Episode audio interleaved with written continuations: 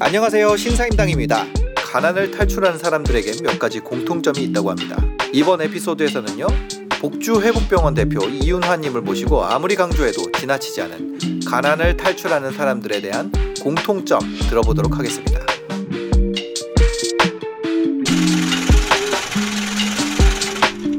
저는 실행이라 생각해요. 실행. 예. 그 실행, 다 실행, 실행 이야기를 하는데 제가 한 예를 말씀드리면 네. 6.16 약국 갑시다 책을 읽으면서 음. 제가 그 책에 다 쓰면서 메모까지 해놓고 네. 우리 그 아이한테 그때 딸아이가 초등학생이었어요. 네. 우리 우리 큰, 큰 딸아이가 지금 14살인데 얘한테 네가 20살이 되면 네. 이 책을 아빠가 어떤 메모를 해놨는지 네가 그대로 읽었으면 좋겠다. 그럼 아빠가 그 당시에 어떤 마음으로 이 책을 읽으면서 몇떤 메모를 해놨는지. 네. 그래서 그 책을 우리 직원들한테 다 사줬어요. 도서 토론도 하고. 네. 그책 100페이지를 읽을 때 이런 이야기가 나옵니다. 그 6.1약국 김성호 회장님께서 약국에 약사를 하실 때 네. 지금 뭐 메가스터디 창업 공신이기도 하고 네. 몇조 되는 회사의 대표이기도 하셨지만 그분이 약국에서 자기 손님들을 기다리지 않게 하기 위해서 음. 약국에 상담 테이블을 설치했어요. 어. 제가 그 책 읽고 나서 우리 병원에 와 보니까 우리 병원에는 원무과 앞에 의자가 없어요. 네. 우리 주 대표님도 가보시면 음. 병원에 가면 의자 없습니다. 데스크 앞에 의자 있나요? 다 없죠, 서, 서 이야기 하잖아요. 네네. 그래서 저는 100페이지 읽었을 때 의자 30개를 사서 음. 원무과 앞에하고 간호과 ward 앞에 다 설치했어요. 어. 그게 실행인 거죠. 네. 그책 200페이지 읽었을 때6.19 갑시다에 보니까 80년도였는데 밤에 다니는 사람들이 음. 어두우면 위험하니까 밤새도록 불을 켜놓은 거예요. 네. 그래서 제가 우리 병원에 음. 그 200페이지 읽었을 때 바로 전기업자 불러가지고 네. 우리 병원을 음. 제주도 롯데호텔 같이 조명 공사를 해라. 어. 이제 1억 5천만 들여서 조명 공사를 했어요. 네. 롯데호텔, 롯데 호텔하고 똑같이 만들어놨어요. 네 네 네. 그런데 이 공사를 완료하고 나니까 저희가 이제 그 버스를 타면 음. 네. 저희 병원은 지나서 바로 터미널에 도착해요. 어. 그런데 안동에서 오시는 완동분들이 네. 저희 병원 불빛을 딱 보면 안동이 왔다라고 생각을 하시는 거예요. 랜드마크가 됐구나. 이게 랜드마크가 돼버린 거예요. 예. 근데 제가 우리 젊은 직원들한테도 이야기하는 것은 네. 책 수백 권을 읽어도 되게 중요하다. 마음의 양식도 되고 지식을 쌓는 것도 되게 중요한데 네. 눈으로 읽은 지식은 죽은 지식밖에 될 수 없는 거고 그거를 실행을 하면 산 지식이 돼서 내가 갖다 살아가는 데 있어서 큰 자산이 된다는 거죠. 음. 그래서 책 한 권이라도 제대로 읽었으면 좋겠고 네. 그 책에 있는 내용을 눈으로 읽지 말고 실행을 하라는 거예요. 네. 그래서 제가 책 100페이지 읽었을 때 의자 30개 사고 네. 200페이지 읽었을 때책다 읽고 산 거 아닙니다. 네. 그냥 생각나면 그걸 바로 해서 실행을 바로 옮기는 거죠. 음. 그럼 우리 직원들한테 이렇게 이야기하는 거예요. 네. 성공하는 습관은 그러면 그 이사장님 때 이야기고요. 음. 그럼 지금 20년이 지났는데 지금도 저희는 어떻게 성공할까요? 시대가 다 변했는데 네. 이라고 이야기를 하는 거예요. 그러면 성공하기 위해서 뭔 노력을 해봤는지 생각을 해봐라. 어. 그러면 내같이 전기기사 자격증 도전하고 이런 거는 계기가 있어야 되는 거고 네. 그 전에 나는 아침 일어나서 산책하는 것을 음. 지금 한 20년 가까이 해오고 있는데 네. 아침에 일어나서 산책하는 습관부터 작은 것부터 해보라는 거예요. 음. 제일 쉬운 게 아침에 일어나서 이불 개는 것도 네. 침대 가지런하게 하기서 나오는 것도 쉽지 않거든요. 그죠. 바빠서 그냥 나오지. 네, 네. 그런 것부터 작은 습관을 만들어야 된다는 거예요. 그래서 제가 아침에 우리 직원들한테 강조하는 이야기가 네. 아침에 산책을 매일 하는데 비가 오면 못 해요. 네. 추워서 못 해. 음. 못할 이유가 너무 많아요. 네. 그래서 그런 여지를 다 없애야 된다는 거예요. 비가 오면 네. 지하 주차장 걸으면 되고 어. 비가 오면 우산 쓰면 걸으면 되고 그죠. 아, 해야 될 이- 하나의 이유가 너무 많은 거예요. 안 하는 이유는 만들려면 계속 만들죠. 네, 그리고 또더 중요한 게 3일 내보고 보통 작심삼일이잖아요. 네. 포기하잖아요. 그리고 나는 안 되라고 나와버린다고요. 음. 그러지 마라. 실패했으면 내일부터 또 하면 돼. 음. 3일 하고 때려치는 것보다 네. 3일 뒤에 또 하고 3일 뒤에 또 했으면 예를 들어 담배를 피워 네. 금연을 했어요? 그러면 어쩌다가 뭐술 마시다가 한 대 피웠어요. 네. 아씨 나는 안 돼. 의지력이 약한가 봐. 나와버리는 게 아니라 어차피 했으면 그날은 지나가고 그 다음날 다시 안 피면 되는 거예요. 그죠. 이 습관이 들이게 되면 어. 이런 작은 습관들이 결국은 성공하는 습관을 만들어지는 거예요. 그래서 저는 우리 직원분들한테 큰 거 잡지 마라. 큰 거 잡지 마라. 네. 일상생활에 아침에 이불 개는 거나 음. 아침에 산책하는 거나 이런 작은 성공률을 하게 되면 팔굽혀펴기 하루에 한 개씩 해가지고 한 번에 50개씩까지 할 수 있는 것들도 하루에 한 개씩 늘리면 되잖아. 네. 이것도 잘 못합니다, 사실은. 어. 근데 이런 것들도 하게 되는 성공에 대한 희열감을 맛봐야 되거든요. 음. 그 저는 기사 자격증 한 개 도전해서 네. 성공했던 게 지금의 300억대 병원 경자가 된 거예요. 음. 진짜 원래부터 병원 하려고 그러지 않았어요. 네. 그냥 학교 다닐 때 기사 자격증 한 개 도전해 보고 싶어서 조금 남다르게 사고 싶어서 그걸 했는 건데 네. 이게 결국은 대학 교수가 되겠다는 꿈을 꾸게 하면 또 꾸게 해요. 이게 발생 효과죠. 이게 되고 나니까. 어. 근데 또 대학 교수가 되게 석박사 과정을 하고 나니까 네. 이젠 내 사업을 하고 싶네. 네. 그래서 또 병원을 하게 돼. 음. 작은 병원에서 어, 좀 더 큰 병원을 하고 싶어. 네. 그래서 정형외과 하게 돼. 네. 아이씨, 이제 더 크게 병원을 해보자. 음. 작은 병원 의원할 때는 우리 우리 와이프하고 두 명이서 했고 네. 정형외과 할 때는 직원이 12명이었어요. 네. 정액 그다음에 요양병원 할 때는 직원이 40명 정도 됐어요. 어. 병원 세 개 운영하니까 직원이 300명, 400명이 된 거예요. 네. 이렇게 이렇게 계속 꿈이 커가자는 거죠. 음. 그래서 300억 대까지 가니까 이제 성장 경영은 좀 그만하자. 음. 왜냐하면 직원들이 많으니까 네. 사실 직원들 많으면요 하루도 조용할 날이 없습니다. 음. 사건 사고 가 계속 일어나요. 그다음에 이런 것들 스트레스 너무 와서 결국은 성장보다는 가치 경영으로 좀 바꾸자. 네. 그래서 존엄 케어라는 거를 하게 된 거예요. 아. 그래서 10년 동안 바짝 성장하고 네. 그 계기가 됐던 게 어머니의 너무 힘들게 사셨던 거에서 진짜 돈도 벌어서 네. 우리 어머니도 많이 이렇게 어. 집도 지드리고 네. 제가 그랬었어요. 그러니까 돈도 벌어봤는데 또 돈을 뭐 월 1억을 번들 3억을 번들 그게 또 다는 아니에요. 그죠. 네. 음. 근데 벌어보니까 그보다 더 큰 가치가 있더라. 음. 그래서 이제 그걸 추구하게 된 거예요. 저는 네. 어릴 때 있잖아요. 네. 돈을 많이 벌고 싶었어요. 왜요? 아버지 농사 지으셨고 네. 어머니가 농사만 짓는 게 아니라 집안일만 하시고 농사 지으면서 집안일 같이 했거든요. 네. 제가 11살 나이에 음. 4학년이잖아요. 네. 지금 4학년하고 상상도 못 할 거예요. 제가 4학년 나이에 우리 어머니를 자전거 뒤에 태우고 네. 그 읍내 엄마 자전거를 못 하니까 어. 어. 머니를 자전거를 태우고 읍내 가서 장 봐가지고 같이 오고 이런 걸 했었어요. 어.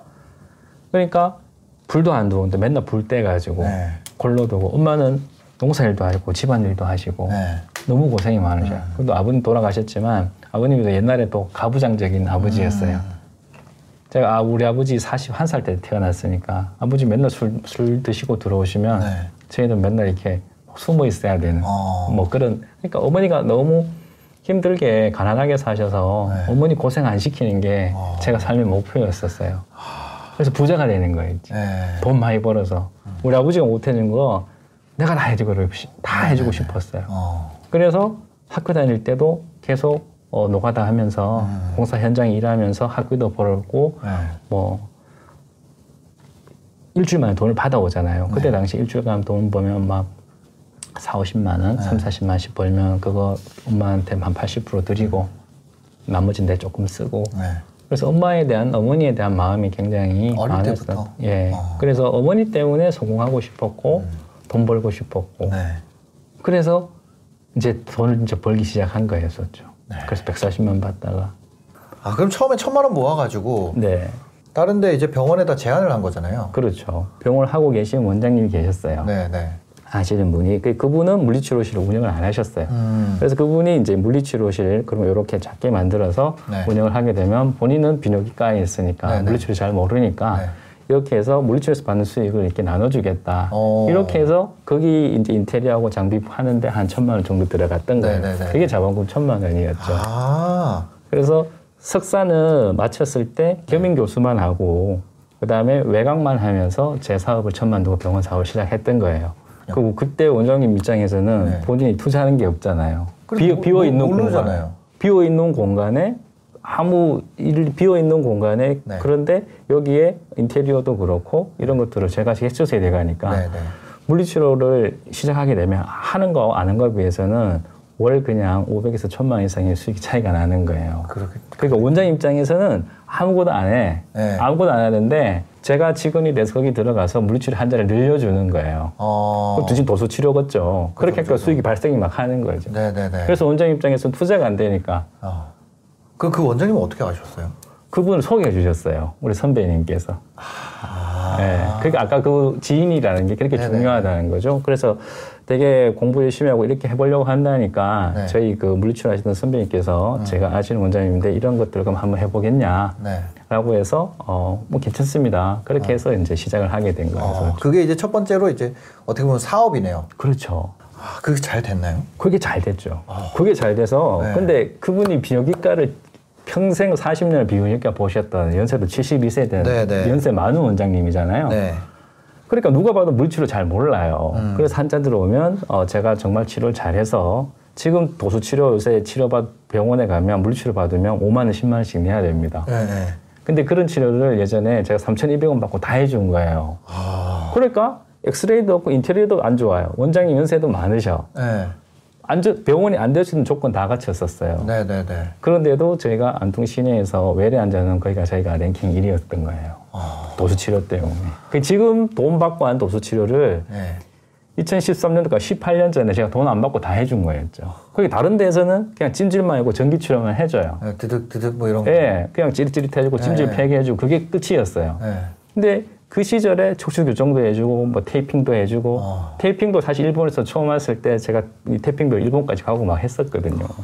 그렇게 해서 이제 병원이 안정이 된 거죠. 네. 수익이 잘 되고 이거 할 때 이제 수익이 잘 되고 나니까 좀 더 큰 병원을 하고 싶었던 거예요. 네. 그래서 이제 그 정형외과인데 정형외과가 전에 운영하시던 대표님께서 어, 병원을 잘 모르시던 분이었어요. 음. 네네. 그러다 보니까 교통사고 환자들 옛날에 이렇게 어, 보험 사기 이렇게 해가지고 네네. 실질적으로 보험금 때문에 병원 입원해 있지만 네. 실질적으로 치료 안 받고 집에 가야 분들 어. 그런 분들 나이롱 환자라 그러죠. 네. 그런 많았었거든요 예전에. 네, 네, 근데 이런 환자들을 이렇게 많이 받다 보니까 이게 수사기관 타켓이 돼서 네. 그 병원이 경영이 어려워진 거예요. 어. 그래서 한 달에 제가 인수할 때 제가 보니까 6,500만 원이 지출인데 한 네. 달에 매출이 6천만 원이에요. 근데 병원 이미 조사를 맞아서 막 내려앉는 시점이었어요. 네. 그래서 새로운 이제 경영자를 찾고 있는 시점이었고 네. 그 돈이 5억이 필요해서 네. 이걸 도저히 뭐 한 달에 천만 원 아, 그 내가 있던 데가 아니고 거예요? 아니요 제가 있던 곳은 너무 네. 잘 돼서 네. 이제 더 큰 병원을 이제 해보려고 어, 아, 하던 근데 차에 아, 그 주변에서 네. 나이롱 환자 걸려가지고 망해가는 나 망해가는 병원이 있었던 거죠. 어, 그걸 알게 된 거죠. 예. 그거 어떻게 아신 거예요? 그 그것도 그 그분이 또 소개를 해준 거예요. 누가요? 그 우리 선배께서 그 선배가 예, 그, 그 의원을 소개했던 네. 작은 의원을 소개했던 분이 그 정형외과도 이런 이렇게 새롭게 대신에 이제 정상화 시키려면 이 돈이 이 정도 들어가고 음. 네. 이걸 이제 알려준 거예요. 근데 문제는 이제 돈을 구해야 되잖아요. 네. 돈이 없는 거지. 그래서 한 일주일 고민을 했어요. 정말 하고 싶은 거고 진짜 이제 어, 합법적으로 이제 병원 재단 이사장이 돼서 이제 제대로 된 병원을 좀 키워보고 싶은 꿈을 가졌는데 돈이 없으니까 아, 근데 재단 이사장이 될 수 있어요? 예, 의료법인은 의료 의료법인은 어, 의사가 아니어도 네. 어, 재단 이사장이 될 수 있습니다. 그렇구나. 네. 그래서 이제 우리 그 교수님께서 의료 재단을 만드신 거예요? 네, 그 이부 저한테 5천만, 8천만 원을 빌려주시면서 네. 꿈은 포기하지 마라라고 했어서 제가 아 그분 말씀을 듣고 제가 우리 그 대기업 다니는 친구들, SK, 삼성 다니는 친구들한테 그때부터 정말 돈을 빌리기 시작했어요. 어. 그 8천만 원 돈 때문이 아니라 아 이걸 내가 할 수 있다고 생각을 하고 거기 용기를 받아서 돈을 빌리니까 네. 정말 돈을 다 빌리게 되더라고요. 어. 그래서 그 돈을 다 빌려가지고 5억을. 그렇죠. 2억 5천만 원을 먼저 빌렸어요. 네. 그래서 한 3억, 3억 3천만 원 정도 빌려서 네. 경영권이 이미 저한테 넘어왔으니까 네. 어, 나머지는 음, 그리고 다 빌려가지고 다 갚았어요. 어. 그러니까 이 병원도 한 3개월 만에 어, 마이너스 500만 원이 월 나던 게 네. 3개월 만에 어, 매출이 1억이 돌파되면서 어. 거의 정상화가 3개월 만에 됐죠. 어떻게 어떻게 한 거예요, 정상화를? 어떻게 했냐면 네네. 음, 제가 아침에 해진을 가봤어요. 우리 네. 사무국장님하고 우리 집 병원의 지금 행정부장님인데 네. 이분하고 아침에 제가 5월 1일날 대가 대표로 취임을 했으니까 네. 이제 이 병원에 이제 아침에 출근해서 이제 병실 라운딩해 보니까 우리 환자 현황판이 있어요. 네. 29명까지 이제 입원 환자 리스트가 있거든요. 네. 네. 환자는 적혀 있는 거는 20 몇 명이 적혀져 있어요. 네. 근데 실제적으로 병실에 가보니까 하나도 없어. 어, 그 나이롱 환자야 다. 세 명 빼놓고 다 집에 있는 거예요. 어, 그거 어떻게 했어요? 그럼? 그래서 다 퇴원 다 시켰죠. 다 퇴원. 예. 이렇게 해서 병원은 음. 그, 그 의사 선생님이 이제 페이 닥터라고 하잖아요. 그렇죠. 의사 선생님은 그분한테- 정형외과 선생님이 있으셨고 네. 전에 전 이사장님, 네. 전 대표님은 어, 병원을 모르시던 어. 비의사신이셨는데 네. 그 이런 그 교통사고 보험 사기로 해서 조사를 받아서 거기 경영이 어려워지게 된 거였었죠. 그래서 그럼 그 의사 선생님은 계속 있던 의사 예, 선생님이에요. 그리고 똑같은 전에 있던 분은 제가 그대로 어. 그 경영선 고용 승계를 해가지고 네, 네. 그대로 운영을 하는 거죠. 아, 아, 여기 퇴원시킵시다 이렇게 그 선생님한테 얘기를 한 거예요. 아니죠. 제가 네. 제가 이제 제가 이제 경영자가 됐으니까 네, 네. 제가 그 아침에 라운딩을 돌잖아요. 네. 라운딩에 돌서 병실에 봤을 때 비어 있는 병실에 환자 명부는 그대로 있어요. 음, 그러니까 이거는 이것 때문에 망한 병원인데 이거를 이 불합리한 가행을 네. 이대로 둬서는 이게 병원이 발전이 없다 생각했기 네, 때문에 네. 우리 사무국장님한테 다 퇴원시키라고 제가 이야기를 했죠. 그래서 의사 선생님이 오다를 다 내셔서 퇴원을 다 시켰고 네. 특별한 진짜 치료가 필요하지 않은 한 입원 기간도 연장해 주지 마라. 네. 이런 그 어떻게 보면 잘못된 간행으로 해서 병원 경영이 어려워져서 네. 이렇게 어 병원 대표가 바뀌는 이런 상황이 됐는데 음. 정도 경영으로 가야 된다고 해서 다 퇴원을 시켰던 거예요. 근데 네. 수입이 줄잖아요. 그렇겠죠. 어 근데 제가 처음 들어갔을 때는 외래가 하루에 100명밖에 안 됐어요. 음, 근데 엑스레이도 없고 인테리어도 안 좋고 연세 많은 선생님이 있는 곳에서 네. 한 그렇게 우리가 외래를 많이 봤었잖아요. 네, 네. 그러니까 이 새로 온 곳에서는 정말 환경이 좋아요. 엑스레이도 있죠. 의사 선생님도 점죠. 인테리어도 잘 돼 있죠. 네. 치료실도 넓어요. 어, 모든 조건이 다 가르쳤어요. 치료만 잘 해주는데. 그래서 우리 그 후배 물리치료사 선생님들한테 기존에는 찜질하고 핫팩 해주고 전기 치료만 해주고 이렇게 모달리티라 그러는데 일반 치료만 하지 말고 네. 어, 허리 아플 때는 이렇게 하고 테이핑부터 붙이고 어려운 환자들 나한테 다 넘겨라. 그래서 제가 이사장 하면서 정말 환자 치료를 다 했어요. 네, 네. 그러다 보니까 처음에는 입원 환자들이 촥 빠져나갔죠. 근데 외래 환자가 첫 달에 30명이 늘은 거예요. 130명이 되고 네. 두 번째 달에 환자 150명이 된 거예요. 입원 환자가 빠져도 외래가 50% 이상 느니까 이 수익이 되는 거죠. 네. 그러면서 이제 첫 달에 매출이 한 8천만 원 갖고 두 번째 달에 8,500 갖고 네, 네. 셋째 달이 1억이 된 거예요. 그러니까 이제 3개월 딱 지나니까 네. 허- 원래 교통사고 나기 전에 아프던 분들이 있어요. 어깨도 아프고 허리도 아프고 무릎도 아프고 이런 분들이 사고가 나니까 예전에는 다른 병원 입원하셨다가 사고가 나니까 네. 입원을 저희 병원을 하는 거예요. 왜냐하면 예전에는 입원 예, 진단서 잘 끊어주고 해서 입원을 했어요. 네. 집에도 가도 되고 편하게 해준 거죠. 지금은 안 돼. 대신에 이왕 아픈 거를 물리치료를 받으려고 우리 병원에 입원을 한 거예요. 어, 그러다니까 입원이 다시 24명이 되는 거예요. 네, 네. 그 다음에 외래가 150명이 돼. 그게 음. 3개월째였어요. 아. 그러니까 매출이 1억이 훌쩍 넘어야 된게 된 거죠. 지금까지의 올 때, 이게 한 몇 살 때였어요, 이게? 33살 때. 33살 때. 예. 31살 때 작은 의원 시작했었고. 네. 주변 친구들의 네. 이제 도움이 있었고. 네 네. 선배들 그다음에 도움. 그 선배의 도움이 있었고, 그 교수님이 도와준 네. 것도 있었고. 네. 그렇잖아요. 네네. 의원 시- 성공을 시켰으니까. 그쵸. 예. 그게 있으니까 이제 한 네. 처음부터 5억으로 했으면 안 해줄 안. 해줬겠죠. 안 거예요. 어, 그럼 이거 천만 원 가지고 할 때는 내 돈 가지고 하고. 그건 내 돈이에요. 그래서 정형외과 할 때는 병원이 한 1억 정도. 그 2000년대 초반에 예. 그렇게 벌었다. 2005년도에 한 3천만 원 정도 수익이 된 거죠. 그 3천만 원 버니까 또 어떨까요? 또 1억이 벌고 싶은 거예요. 네, 네. 그래서 다시 병원을 짓게 된 거였죠. 아, 그리고 정형외과 3개월 만에 정상화 시키고 네. 바로 어 그때 당시는 고령화 시대였으니까 네. 요양병원이 지금같이 뭐 지금 1,500개나 됩니다. 예전에는 이렇게 1,500개가 안 됐었어요. 아, 요양병원이라는 거가 좀 2000년대, 적었다는 거죠. 2000년대 초반에 시작이 돼서 이런 제도가. 아, 그래서 그때 당시 2005년 당시에는 네. 이렇게 전국에 한 2, 300개밖에 안 될 때였어요. 그래서 그때 이제 제가 2006년도에 예천에 병원을 처음 지어가지고 네. 어, 개원, 개원을 했는데 이때도 돈이 없잖아요. 네. 병원 한 지 1년 만에 뭐 5억짜리 병원 했는데 이게 이제 몇십억짜리 돈이 네, 어떻게 네, 되겠어요. 네, 네. 제가 운영했던 정형외과 운영했던 그한 8개월 동안에 9개월 동안에 재무제표가 네. 등급이 C0에서 B2불로 올라간 거예요. 아 수익이 나오니까. 네. 네, 그리고 요새 뭐 신용보증기금, 기술보증기금 이런 네, 게 네. 있잖아요. 네. 그러니까 재무제표가 성과가 잘 나오니까 음. 그 신용보증기금에서 땅만 있으면 네. 우리가 건축자금을 대출해 줄 수 있다고 아, 제안이 온 거예요. 네. 근데 문제는 땅 살 돈이 없잖아요. 지금 우리 예천 경도요양병원 부지가 1200평이었는데 그 땅을 1억 주고 샀어요. 네. 평당 7만 8천 원 정도 네. 치였는데 당시에 시가는 3만 원도 안 되는 거예요. 근데 어. 살려고 하니까 비싼 거예요. 네. 내가 필요한 땅이 없으니까. 근데 그때 땅 살 돈 이력이 없어가지고 네. 우리 아까 교수님이 네. 8천만 원 빌려 주셨댔잖아요. 네. 5천만 원을 더 빌려 주셨어요. 어. 그 다음에 우리 건축업자죠. 우리 오촌 당석인데 네. 건축업자가 자기 돈 5천만 원 내놓고 공사를 시작한 거예요. 아, 자기 돈을 내고 공사를 네. 했다고요? 왜냐면 어. 땅이 있어야 대출이 나오니까 네. 그 자기가 공사업자지만 자기 돈을 먼저 5천만 원 내놓고 그, 그 돈을 빌려가지고 땅을 산 거예요. 네. 그래서 그래서 건축자금 50%씩 음. 기성비를 대출받아서 건설사는 공사를 했고 네. 그렇게 한 다음에 80병상 처음에 개원을 한 게 된 거죠. 아. 그러면서 월 5천만 원씩 갚아 나갔는 게 네. 2년 만에 부채를 다 갚았던 거예요. 아니, 80병상을 하면은 월 5천만 원씩 부채를 갚았다고요? 네. 80병상이면 어느 정도 규모인 거예요? 그냥 우리가 80병상 건물 크기로 규모면 건평으로 네. 건평으로 한 800평, 봤을 때 연면적이 700평 정도. 연면적 700평. 네네. 그럼 100평짜리 건물 7층. 네네. 어.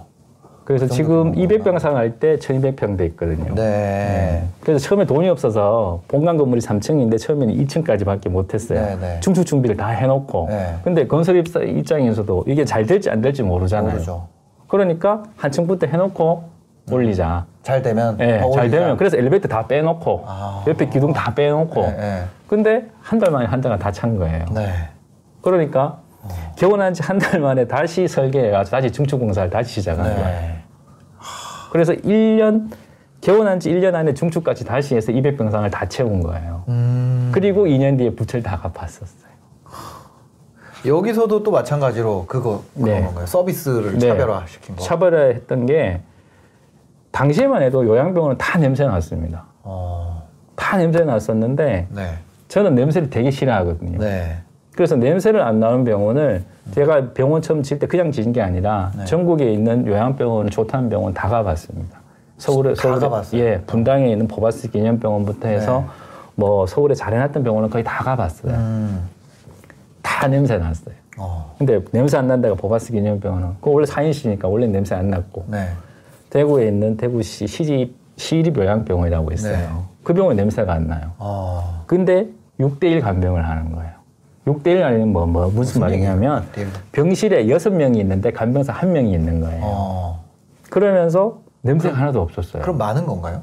적은 거예요. 아, 적은 거네. 예. 6대 1이면 적은 예, 건데. 6대1이면 적은 거예요. 네. 그, 그때 당시에 2006년도 당시에 5년 6년 당시에 6대1 간병은 대구에밖에 없었어요. 어. 그때 당시 안동에도 요양병원이 하나 있었거든요. 네, 네, 네. 거기를 갔을 때 안동의 모 요양병원이 12대1 간병을 했어요. 아. 부방당 하나. 네. 냄새가 나. 냄새가 나. 어. 6대 1부터 냄새 안 난다는 거죠. 6대1 정도 되면 환자 해설면 정도 자주 씻기고 네. 꼭 깨끗하게 갈아입히면 네. 냄새 안 나게 할 수 있거든요. 아. 그래서 근데 대구는 네. 대구는 6대1 간병하면서 간병비를 한 달에 100만 원 받았었어요. 네. 예전에. 음. 그럼 안동에는 12대1 간병을 하면서 간병비를 40만 원 받았어요. 네. 그러니까 간병비 두 배 차이가 나니까 네. 간병 인력이 넘는 거죠. 음. 그러면 저는 어떤 전략을 썼냐면 네. 서비스 수준은 대구에 맞춰놓고 네. 가격은 안동에 맞추자. 어. 그렇게 해서 8대1 간병을 지역에서는 처음으로 했어요. 8대 1 간병. 네, 8인실 환자 병실에 8명당 환자 간병사를 한 명 넣고 간병비 40만 원 받은 거예요. 아, 12대 1이랑 6대 1 사이로 하고 네. 가격은 아래쪽에 네. 맞추고. 그래서 냄새는 거의 깨끗한 병원이 된 거죠. 네. 근데 처음에 개원한 지 9일 동안 환자가 두 명 있었습니다. 네. 근데 그 환자 두 명 있는 분들이 예천에 원래 계시던 분들이었는데 네. 그분 한 분이 이제 시청의 가장 군청의 가장 사무관 출신 사모님이 네. 계셨어요. 근데 시- 군청에 다니다 보니까 그래도 군청의 5급 사무관이면 네. 굉장히 높은 직급이거든요. 그죠. 그러면 병문안 많이 오잖아요. 네. 그럼 예천에 저희 병원 생기기 전에는 예천의 환자들이 다 안동하고 30분 거리인데 네. 안동으로 다 나갔었어요. 아, 그 12대 1 네. 거기로. 네. 근데 이분들이 병문안 오다 보니까 아, 병원이 깨끗해. 네. 냄새도 안 나. 네. 이러니까 입소문이 막 나게 된 거예요. 어. 그러면서 한 주에 20명씩 환자들이 입원하신 거예요. 다른 데 있던 사람들도 야, 거기 가 봐. 다, 다 몰려온 어. 거죠. 그러면서 34일 만에 네. 80병상이 다 차버린 거예요. 거의 한 달 만에 다 채운 거네요. 네네. 그 서비스 차별화, 그 낮은 그렇죠. 가격. 예. 그래서 냄새 안 나게 하고 맛 향기 치고. 네. 그 사람들이 그렇잖아요. 내 부모 맡기는데 내 부모를 맡기는데 냄새 나는 곳에 맡기고 싶겠어요. 싫죠, 싫죠. 진짜 저는 냄새를 싫어하는 게 특히 어르신들 자주 안 씻기고 네. 관리 잘 못하면 비릿한 냄새가 나요. 예, 예. 대소변 냄새하고 섞여가지고 네. 누구나 다 싫어하죠. 그죠. 자기 그때 당시 2005년도 지금은 부모님 병원에 모시는 걸 당연하게 생각하지만 네. 그때 당시만 해도 부모님을 요양병원에 모시는 걸 굉장히 재스럽게 생각했었어요. 음. 왜냐면 요양병원 생긴 지 얼마 안 됐기 때문에 네, 그 전에 다 집에서 모셨잖아요. 입소문이 나면서 한달 안에 금방 환자가 차게 된 거였었죠. 그 그럼 의원 80병상이 다 찬 거죠. 다 찬 거죠. 한 달, 한 34일 딱 네. 만에. 그리고 병실 모주라니까 중축 바로 했어야 네. 그래서 바로 2개월 만에 설계하고 바로 중축해서 120병, 100, 189병상으로 다시 개원을 하게 된 거죠. 6개월 만에. 내 편을 만들려면 어쨌거나 그걸 해야 되네요. 증명을 해야 되네요. 네, 정직하고 신뢰해도 이 사람이 계속 그 전에 능력이 없으면 또 안 되죠. 말아먹었어. 어, 그러면 나안 이번에 돼. 저- 또 정직하고 성실하게 중국집 한번 차려볼게. 그러면 안 했을 거 아니에요. 예. 그래서 성실하게 하면 사실은 근데 네. 진짜 성실하게 하면요 네. 망할 수 없어요. 진짜 저는 그게 진리라 생각해요. 네. 남들하고 똑같이 하면서 네. 남들하고 똑같이 하면서 성공이 가능하지 않거든요. 음. 저 역시도 돈이 없잖아요. 네. 그럼 어떤 뭐 경매를 보든 사업 새로 사업 추진할 때 항상 플랜 A, B, C가 있어요. 음. 돈이 1억이 필요하면 1억만 빌리는 게 아니에요. 네. 빌려주기로 했던 사람이 어떤 일이 있어서 못 빌려줄 수도 있잖아요. 그럴 수 있죠. 제가 그 120억짜리 병원을 경매를 인수할 때 네. 아 경매로 인수했어요. 그 다음 단계. 예. 어. 저는 경매도 몰라요. 네. 저 병원이 필요해서 부도난 병원이야. 네. 근데 새로 저거를 아, 예천에 제가 원래 안동인 고향이니까 네. 예천에서 어떻게 보면 그 떨어진 곳에서 병원을 먼저 했잖아요. 타지에서. 그러니까 이 고향으로 들어오고 싶죠. 네. 근데 마침 부도난 병원이 600병 상자에 있었던 네, 거예요. 근데 이 경매를 인수를 하게 되는데 결국은 이 하나는 2차, 하나는 1차로 경매를 한 거예요. 음. 15년 전 당시에 네. 14년 전 당시에 1차로 경매를 인수한다는 건 말도 안 되는 이야기였습니다. 아. 경매는 싸게 하려고 하는 거잖아요. 1차라는 거는 처음에 나오자마자 바로 사는 거. 바로 사는. 예. 그렇죠. 그런 거는 예. 특히 이렇게 큰, 큰 물건을 네. 예. 그리고 병원을 예. 그걸 1차에 들어갔어요. 네. 어. 하나는 2차, 하나는 1차에 들어간 거예요. 예, 예. 왜 그러냐면 한 건물이 당시에는 3차로 경매를 보는 게 룰이었어요. 어. 보통 룰이었지. 근데 네. 저는 이걸 꼭 하고 싶었어요. 한 번 두 번은 유찰이 돼야 어. 세 번째부터 우리 입찰 들어가자. 예, 그래서. 한 번 유찰되고 2차 이걸 들어가게 되는 거죠. 네. 근데 이게 한 개 2차에 들어갔지만 이게 1차였어요. 네. 그럼 다음 달 돼야 이게 1, 2차가 되잖아요. 그렇죠. 한번 근데 문제는 돼야. 네. 제가 이걸 약 인수를 하고 나면 이거는 제가 2차에 들어간다는 것을 정보가 다 노출되잖아요. 그럴 수 있죠. 그럼 경쟁 병원하고 만약에 붙어서 만약 하나 숫자를 잘 아, 이 병원 하나가 나눠서 나온 두개 거예요. 건물이에요. 병원이 이렇게 있어요. 10m를 높여두고.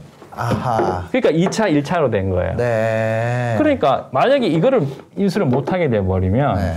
이걸 했어요. 근데 이걸 만약에 경쟁병원에 뺏겨버려. 네. 그럼 같은 정보를 가지고 신비를 안 가지고 평생을 싸워야 돼. 그러니까요.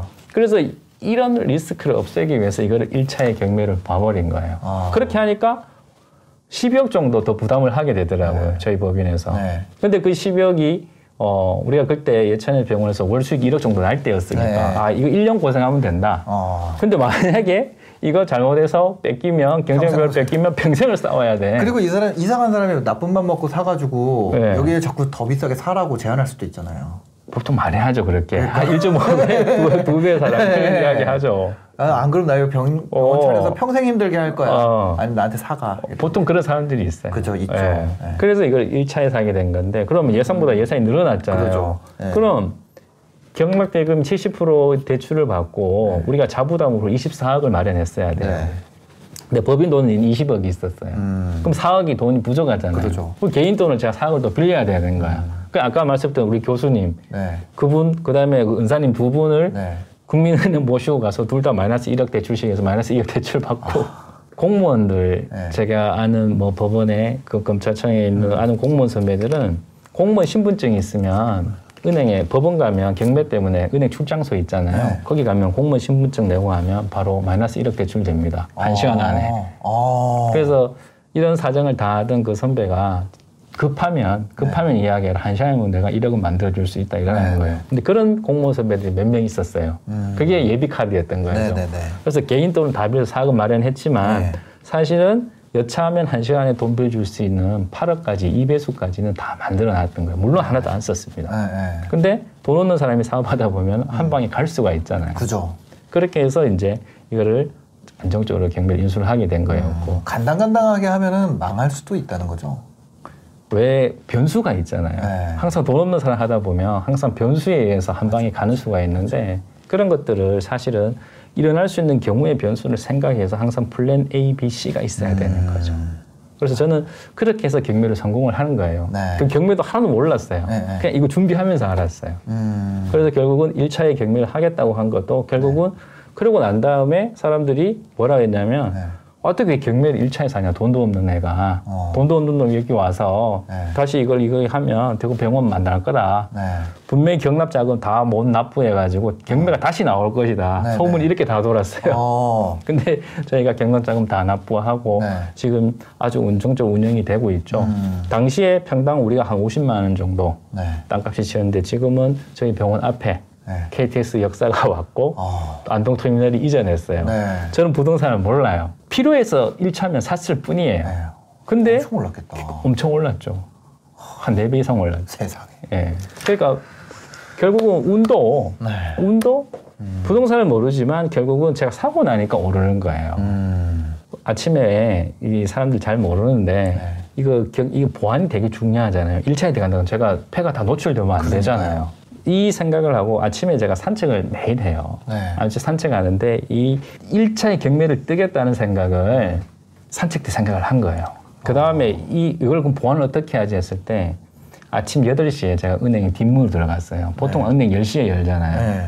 근데 은행은 뒷문에 직원들이 8시부터 나와 있습니다. 어. 그다음 4시에 끝나는 게 아니고 4시부터 은행 직원들이 보통 옛날에는 8시, 10시까지 근무를 했어요. 네. 그래서 제가 그걸 아니까 뒷문으로 들어가서 8시에 들어가서 수표 두 장을 끊어서 네. 저는 병원에 출근하고 우리 행정계장한테 이 수표 두 장 가지고 법무사 법원 앞에 대기하다가 네. 10시 50분 되면 들어가서 접수를 해라. 음. 그러니까 10시 50분 내가 들어가니까 단독 입찰이 된 거죠. 어. 그래서 이게 이제 저희가 인수를 하게 됐던 거예요. 아 그때 물건이 이거밖에 안 나와 있었나 봐요. 다른 다른 물건이 많았어요. 근데- 근데, 감히 2차, 1차에 사겠다는 사람이 없었던 거예요. 그러니까 뭐냐면은 이게 들어간 게 소문이 날 정도면 그 네. 법원 경매장에 네. 사람이 별로 없었나 봐요. 사람 많이 와 있었어요. 근데 그, 그런데도 보안을 그렇게 신경 많이 쓰셨어요? 왜냐하면 이럴 때 핫, 핫한 이슈였고. 네. 아, 그때 핫했어요, 예, 이게. 왜냐하면 이게 안동에서 병원 하시는 분들이나 네. 또 이렇게 이 이런 쪽에 관심 있는 분들 많잖아요. 네. 음. 제 동선을 다 보고 있는 거예요. 그럼 저희 병원에도 저희 병원에도 아침에 저한테 와서 오늘 경매 안 보시냐고 묻는 직원이 있을 정도였었어요. 아 그러니까 여기 이사장님이 병원 나갔는지 안 나갔는지 보는 그걸 체크 사람이 그, 그걸 체크하는 거예요. 세상에 그 다 아는 동네니까 더 그렇게 되는구나. 알 수 있죠. 누구한테 누가 한번 누- 전화하면 아. 이 사람이 출근했더나 이렇게 물어보는 그러니까요. 거죠. 어. 그래서 그 우리 직원 한 분이 그러시더라고. 네. 의사 선생님이었는데 오늘 경매 안 보십니까? 라고 이야기를 하는 네. 거예요. 아니 뭐 경매 3차에 보면 되지 뭐. 어. 극하고 있었죠. 네. 그래서 경매 끝난 다음에 사실은 보안 때문에 그랬다 미안하다 그랬었죠. 세상에 맞아. 그러니까 그래서 어, 그렇게 어, 어려운 과정에서도 열심히 노력하는 모습을 보여줬고 또 그걸 성과로 냈기 때문에 네. 그 성과로 냈기 때문에 도와주시고 밀어주시는 분들이 많으셨던 거였고 제가 의사가 아니다 보니까 네. 저희 원장님이 대구 경북을 대표하는 외과 의사세요. 네. 대구 경북에서 뭐 공동 모금회 회장도 하시고 제가 의사가 아니니까 외부 역할은 이제 우리 원장님이 다 해주셨는데 이분도 만난 게 법원에서 만났어요. 음. 제가 예전에 병원 지을 때 네. 아주 억울한 일을 한번 당했어요. 어떤 일을요? 그게 어, 병원을 산 짓고 있는데 병원에 감염료가 들어온 거예요. 네. 오, 내가 쓴 왜? 돈이 없는데 왜 그러니까. 감염? 근데 전 대표님께서 네. 전 이사장님께서 어, 이 돈이 필요하셨겠죠. 그다음에 이 사채를 쓰셨는데 네. 법인이 연대 보증돼 있는 거예요. 음. 그럼 내가 쓴 돈이 아니잖아요. 그죠. 근데 연대 보증이 돼 있으니까 네. 이 법인에서 갚아야 되는 거예요. 아, 이 법인이랑 음. 근데 이게 바뀌었지만 바뀌었지만 법인은 그대로 가는 거예요. 근데 그거를 인수할 때 몰랐던 거죠. 당연히 모르지요. 그래서 이게 숨겨진 부채라는 게 위험하다는 거예요. 이거 완전 이거는 뒤통수 맞은 거네. 예. 그래서 내가 쓴 게 아니잖아요. 네. 그래서 그게 얼마가 가압류가 들어왔어요? 한 4억 정도 아, 들어왔어요. 5억 주고 샀는데. 예. 그래서 이게 아 이게 이게 문제가 되겠다. 네. 그래서 이거는 그때만 해도 뭐 나이 33살, 4살밖에 안 예. 됐을 때니까 내가 쓴 돈은 아닌데 내가 왜 갚아야 돼? 그래서 그러니까. 소송을 했죠. 네. 소송을 하니까 우리 그 사채업자 그 대표님께서 내가 갚을 돈이 아닌 것도 알지만 자기는 누구한테 돈을 받아야 되고 네. 자기는 소송 가면 어, 자기한테 불리한 것도 안다. 네. 대신에 가 대법원까지 3년, 4년 끌고 가겠다는 거예요. 네. 그럼 병원에 감염도 와서 공사 수도돼 있는데 네. 나는 망하는 거잖아요. 그죠, 그죠. 그래서 그때 조정위원으로 우리 원장님이 들어오셨던 거예요. 그때 아. 아름동 원장님 하시고 계셨거든요. 네네네. 그래서 지역에 유명한 의사시니까 의료를 잘 아시니까 조정위원으로 들어오셨어요. 네. 그래서 저를 따로 부르셔 정해하고 네. 어, 당신도 예천이 고향인데 네. 예천에 지금 병원 짓고 있으니까 앞으로 더 벌 생각을 해라. 네. 앞으로 병원 빨리 오픈시켜서 더 벌 생각을 해야지 저렇게 사채업자라든지 저런 데께 어떤 저는 시- 사- 시- 잘 모르니까 이 사람들은 뭐 안동에서도 유명한 사람들인가 다 음. 굉장히 악랄한 사채업자였고 그러니까 이런 것들은 빨리 묻고 앞으로 나가야 된다 해서 최대한 우리 그 지원장님한테 판사님이죠 네. 이야기를 해서 이 금액을 깎아주겠다 네. 그렇게 해서 깎은 게 1억 2,500이에요 어. 그 알고 보니까 네. 우리 전 대표님이 그 돈을 다 안 갚은 게 아니에요. 네. 갚았는데 사채업자들은 복리에 복리가 있는 거예요. 아. 복리 개념. 네. 보- 계산해 보니까 원금 다 갚았어요. 네. 근데 이자 이자를 이자를 부- 계속 붙여가지고 네. 사고 이자가 있다는 거예요. 어. 그래서 지원자님도 이거 이건 너무한 이자다. 음. 말 안 된다. 네. 그래서 1억 2,500을 깎아주신 거예요. 그래서 1억 2,500만 원. 근데 제 입장에서는 네. 땡돈. 예, 예천에 병원 짓고 있는데 네. 돈도 없는데 그러니까요. 그 돈을 생돈을 또 물려줘야 되잖아요. 네. 정말 어린 나이에 써보지도 못한 돈 네. 그걸 감독낸 게 진짜 이 화병이 난다 그러죠. 나죠. 누도 잠이 안 와. 네. 아니 한 달에 천만 원씩 벌어도 1년 동안 벌어야 되는 돈이에요. 그러니까요. 그냥 생으로 저축 다 한다고 네. 해도. 그래서 정말 하, 이 화기가 안 내려가는 거예요. 네. 잠도 못 자고 먹는 것도 그렇고 네. 눈물의 도장을 찍었어요. 앞을 위해서. 근데 그때 알았어요. 시간 없고 돈 없는 사람은 네. 시간 없고 돈 없는 사람은 소송하면 안 된다는 거예요.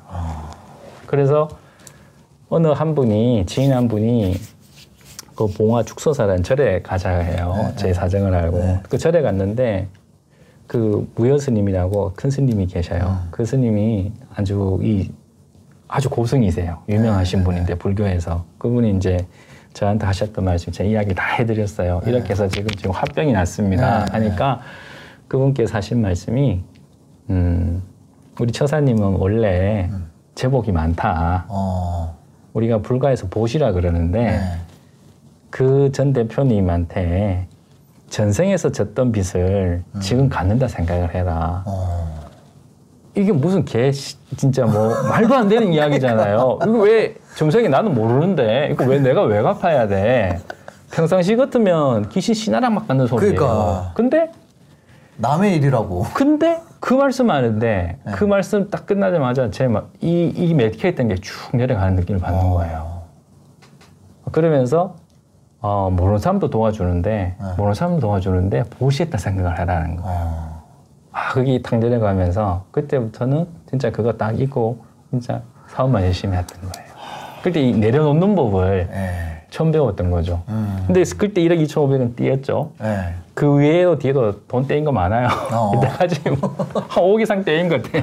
세상에. 근데 그렇게 많이 이렇게 비용을 떼었어도 네. 앞으로 미래가 있으면 음. 그걸 전진을 하는 게 굉장히 중요하다 생각을 했던 거였었죠.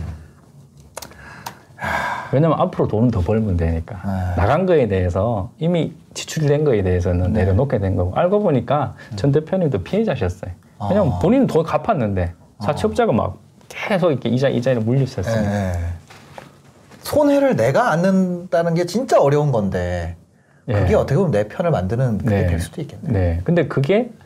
어, 지금 생각하면 그 대표님한테도 고마운 게 그때 당시에는 1억 2,500만 원을 내가 쓴 돈을 갚지 않는 게 굉장히 원망스럽고 네. 많이 마음 아프죠.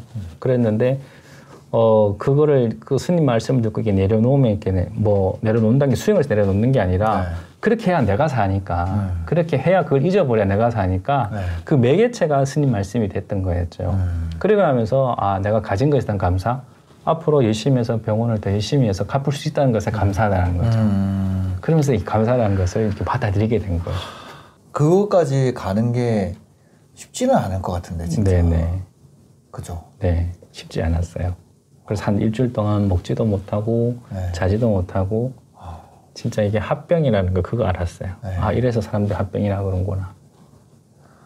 근데 그것 때문에 앞으로 할 거를 못 한다는 거를 그렇죠. 거기 계속 매여 있고 제가 만약에 소설 끝까지 했어요. 음. 네. 아직 30대였으니까 네.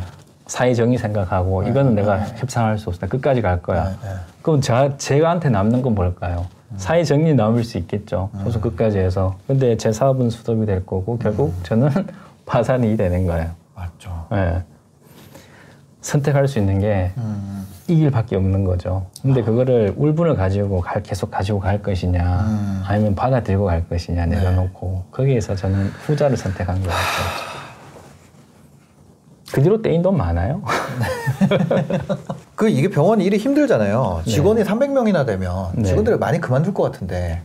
말이 그만두죠. 네. 그다음에 저희가 하는 또 조영 케어라는 것은 더 힘들어요. 네. 왜냐하면 요양병원에서 냄새를 안 나게 하고 억제대를 사용하지 않고 네. 욕창을 안 생기게 하고 기저귀를 사용하지 않게 하고 탈침대하고 네. 이게 사무 이탈이거든요. 음. 이게 전원 케어예요. 일반 요양병원이 이거 잘 안 합니다. 네. 근데 이런 거 서비스를 하려니까 당연히 힘들잖아요. 힘들죠. 네. 직원이 힘들죠. 네. 저희가 처음 시작했을 때 한 2년간은 네. 이것 때문에 퇴사한 직원들도 있었어요. 어. 근데 시간이 지나면서 어차피 간호사나 의사 선생님이나 다 의료인들이잖아요. 그죠. 자기 사명감과 소명감이 있는 간호사들이 있어요. 음. 똑같은 월급 받고 일을 하는데 우리 병원 더 힘들어요. 물론 월급 조금 더 줍니다. 네. 근데 월급 몇 푼 더 준다고 이런 일 할 수 있는 게 아니거든요. 음, 그죠. 그런 이런 일을 할 수 있게 해주는 그 직원들이 퇴사한 직원들 있죠. 네. 그왜 퇴사하냐면 쉽게 일하고 돈 많이 받고 싶어요. 음. 이런 직원들 우리 병원에 안 맞는 거예요. 어. 퇴사하고 네. 자기 간호사로서 이왕 일을 하는 거 같이 일을 하고 싶어. 이런 네. 직원들이 저희 병원 입사를 하는 거죠. 그게 한 3년이 지나면서 네. 이게 이런 간호사들이 많이 입사하면서 저희 병원은 음. 진짜 어, 존엄 케어를 진정성 있게 존엄 케어하는 직원으로 어, 완전히 재무장이 돼서 네.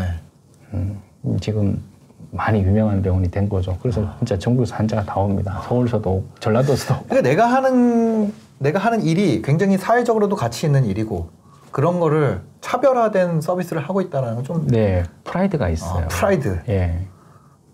예를 들어서 우리 그 우리 신민혜라는 우리 수간호사예요. 네. 우리 수간호사 이제 가장 간호과장인데 그 전에 요양병원에 계실 때는 네. 일을 할 때는 본인이 서비스 질이 떨어지는 음. 18대 1, 12대 1 이런 데 있었어요. 네. 그러니까 간호사가 의사까지 다 해야 되는 거죠. 어.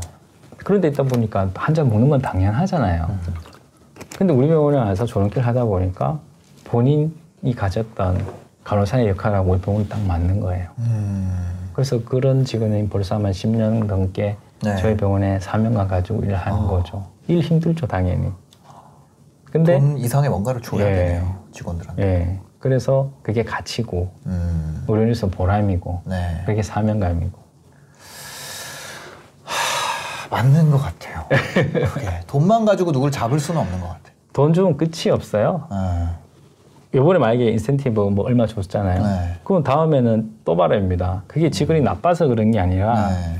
직원들 특성이 그래요. 음. 주는 거에서 익숙해지는 게 아니라 보상은 보상은 적절한 보상이 따라야 되지만 네. 더 중요한 것은 우리는 이 일을 왜 해야 되는가에 왜? 대해서 의미를 담아줘야 되는 우리가. 이걸 왜 하고 있냐? 네. 요양병을 왜 하고 있냐는 거예요. 그럼 우리 우리 직원들이 이 힘든 존엄 케어를 어떻게 거부할 수 없게 된 이유가 있어요. 네. 아까 말씀드렸다시피 월 8천만 원 적자를 병원에서 받습니다. 네. 제가 돈을 벌기 위해서 이런 좋은 키워 좋은 서비스 하겠다고 했으면 우리 직원들이 따라줬을까요? 음, 반달. 아, 병원 의사선생님 돈 버는데 내가 왜 희생을 해야 돼요? 네네. 이렇게 나오겠죠. 그렇죠. 근데 직원들은 월 8천만 적자 본다는 걸 다 알아요. 음, 병원의 이익을 위해서 아니란 것도 다 알아요. 네. 저희 병원에 침대 700개를 음. 전동 침대로 다 바꾸는데 돈이 3억 대 갔습니다. 어, 네. 대학병원 1인실, 2인실 가야 누르면 찡 올라오는 전동 침대에 있어요. 음. 네. 일반 병실은 전부 손으로 돌리는 거예요. 네. 그럼 제가 그거를 돈 3억을 들여서 그걸 다 바꿔줬습니다. 네. 왜 바꿔줬을까요? 간변사님들이 식사 때마다 이걸 돌리는 시간에 네. 이 시간을 절약하게 되면 환자 서비스 질을 높일 수 있어요. 네. 병원에서는 돈 3억을 썼을 뿐이에요. 음, 근데 결국은 간, 간병사님들이 업무 강도가 낮아지니까 네. 조직이 안정되잖아요. 맞아요. 퇴사율이 떨어져요. 네. 그렇게 해서 서비스질이 올라가니까 음, 저희 병원이 예천에 이렇게 시골에 있지만 네. 빈 병실이 없어요. 공실률이 없어요. 네. 뭐이 부동산 임대 보면 공실 나오면은 그게 다 손실이잖아요. 그죠, 그죠, 그죠. 그럼 뭐 한자가 300병상인데 20병 20병상이 공실이야. 음. 그럼 다 손실이에요. 네. 이 공실이 없는 거예요. 대기 환자 걸리는 어. 거죠. 그래서 이게 이 선순환 된다는 거죠. 음. 그래서 저희 병원의 첫 번째 이익이 고객과 직원의 이익이고 네. 제일 마지막이 병원의 이익이에요. 아. 그래서 우리 직원들이 이런 걸 너무 잘 아는 거죠. 그래서 네. 돈으로 사실 침대는 3억 들여서 바꿔주면 돼요. 음, 근데 사람 마음을 바꿔서 좋은 서비스를 하게 하는 것은 정말 힘든 일이에요. 그렇죠. 그래서 그전에는 뭔가를 해달라고 했을 때 음. 우리 간부들이 항상 직원들한테 이렇게 일단 안 되라고 이야기를 했었어요. 네. 근데 지금 저희가 조동 케어랑 이런 서비스 하고 7년 전부터 하면서부터 다 해주려고 하죠. 왜? 언젠가는 해줘야 될 일이거든요. 어, 왜냐하면 직원들이 근무하고 생활하는데 불편함이 없게 해야 환자들한테 더 좋은 서비스를 할 수 있잖아요. 네, 네. 그래서 이제 그런 조직 문화가 만들어졌던 거예요. 어떻게 보면 지금 이끌어가고 있는 힘은 조직 문화네요. 네. 어. 아유, 오늘 또 이렇게 바쁘신데 안동에서 오신 거죠? 네네네. 아, 안동에서 서울까지 와주셔서 감사합니다. 아유, 불러주셔서 이렇게 유명한 우리 네. 아, 아닙니다. 신장님을 진짜 아니에요, 저. 예, 네. 굉장히 영광입니다. 예, 아유 감사합니다. 도움이 되셨다면 구독과 좋아요, 댓글까지 부탁드리겠습니다. 행복한 하루 되세요.